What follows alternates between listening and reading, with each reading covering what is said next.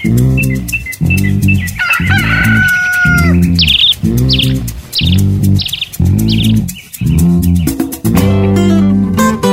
morning. Welcome to the news around Uganda. It's the 13th of March 2021. I am Lydia Lekonyero. We have news of some reappointments. Parliament has approved the reappointment of Emmanuel Tumusiime Mutebile as the Bank of Uganda Governor and Martin Okoth Ochola as the Inspector General of Police. The Appointments Committee, chaired by Speaker Rebecca Kadaga, started their vetting with the Governor. Mutebile has been serving as the Governor of the Central Bank since 2001 and earlier this year, the President reappointed him to this position. The committee also interacted with the Inspector General of Police, Martin Okoth Ochola, whose contract was renewed for another three years. Ochola talked of his interaction with the committee as marvelous.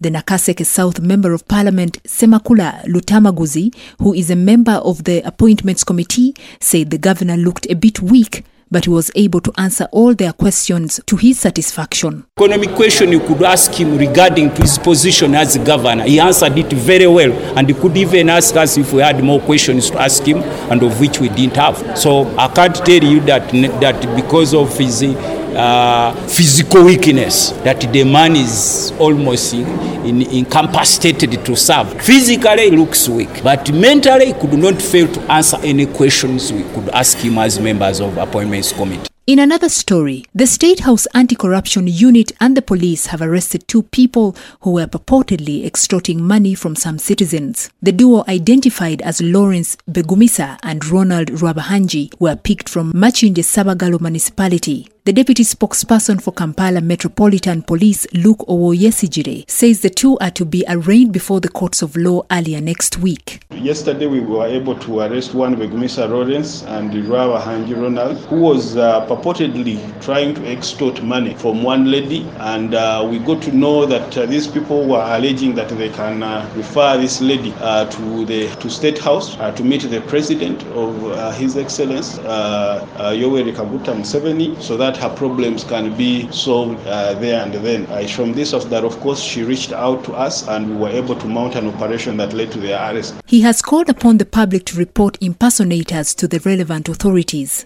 If you want to see the president, you can always go through the normal procedures. And uh, of course, uh, whenever there is an appointment, you can always meet uh, the president, not to give in money so that you can always meet the president.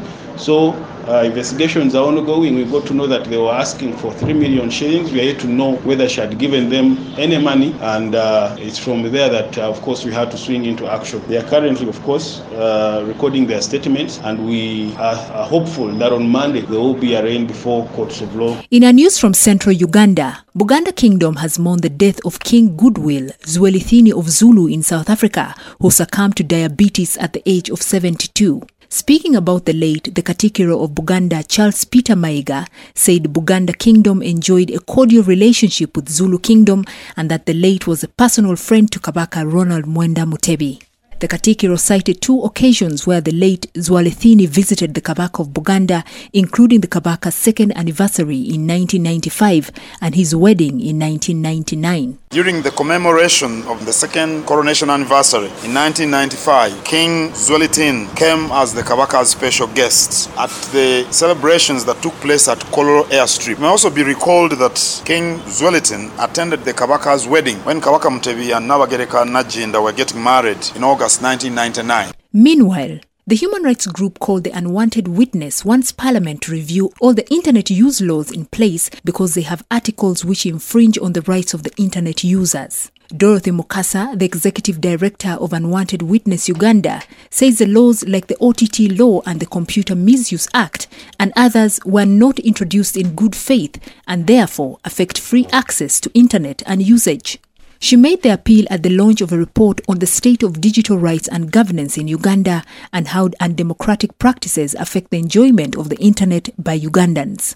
Uh, we recommend uh, that government, particularly Parliament, to come out and amend certain laws that have been passed over the years. But these laws seem to be violating people's rights. For example, uh, the Computer Misuse Act, you know, but also uh, the Regulation of Interception of Communications Act. This is a law that empowers telecom companies to monitor and tap our communication. This violates this law violates uh, the right to privacy. In education, students at university level have been advised to invest much more effort in hands on courses as the only way to beat the increasing unemployment among young people. The appeal was made by Professor Badru Kateregga as he provided over the second graduation ceremony of the East African University that has been organized scientifically to prevent the spread of COVID 19. Professor Kateregga says a number of employees have been laid off from work due to the impact of COVID 19. He advised students to embrace courses that will enable them start their own jobs. It is no wonder that we started with programs such as filmmaking and film production. And people are graduating today with degrees, practical, market oriented, and innovative programs that would enable our graduates to create their enterprises and provide employment instead of seeking for employment. Meanwhile, Professor Kateregga also urged 298 graduates to be innovative so they can easily beat competition in the job market. The vice chairman of the National Resistance Movement Party, Alhaji Moses Kigongo, has warned members of parliament against dragging the Central Executive Committee into the campaigns for the election of the Speaker of the 11th Parliament. On Wednesday, the NRM chief whip Ruth Nankabirwa asked Rebecca Kadaga to respect the CEC decision of 2016, where Jacob Oulanyah was asked to step down in her favor for speakership on condition that she doesn't contest in 2021. However, Kadaga shut her down, saying CEC issues should not be discussed in Parliament. In his letter to the party members, Kigongo says the NRM Code of Conduct prohibits a member or leader of the NRM from using a wrong forum in addressing pertinent issues which must be handled within the party structures. Kigongo added that all the three arms of government, which include the executive, judiciary, and legislature, are independent and must be highly respected while conducting their business. Meanwhile, Buganda Kingdom Prime Minister Charles Peter Mayiga has asked newly elected leaders to serve the electorate diligently. While meeting Rubaga municipality leaders led by the mayor-elect Zaki Mbereze, Mayiga said leaders should not lose focus because of selfish interests, but play their role to guarantee welfare of the society and offer guidance.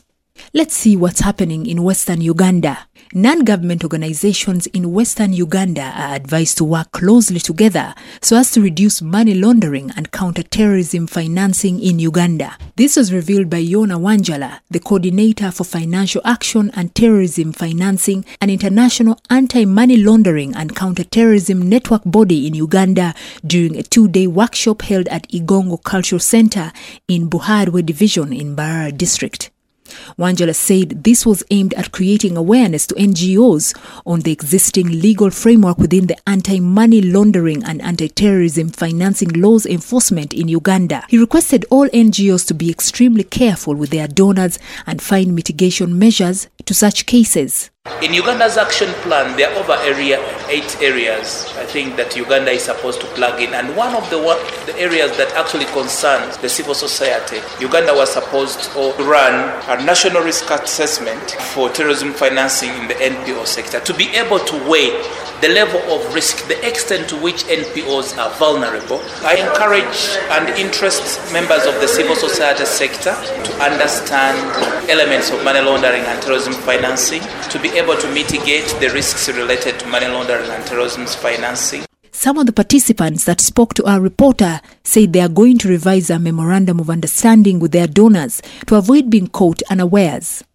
The Bishop of South Ankole Diocese, Nathan Ahimbisibwe, has said that the ever increasing strikes in institutions of learning in Uganda are funded by some mafias who have a hidden sinister motive. While presiding over the dedication of 128 candidates at Kabatsi Technical School in Ntungamo District, Ahimbisibwe said that Ugandan schools would not be experiencing challenges of strikes if there was no influence from bad-hearted people.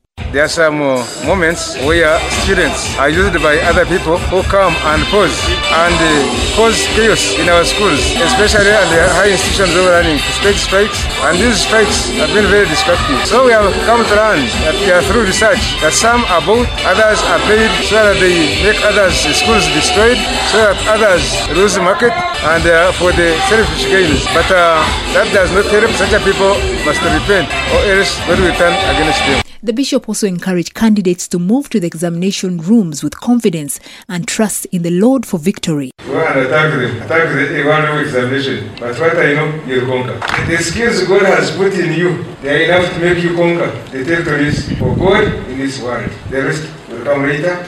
According to Ahimbisibwe, candidates need to remain focused even after attaining any level of education so as not to lose God's blessings in their journey.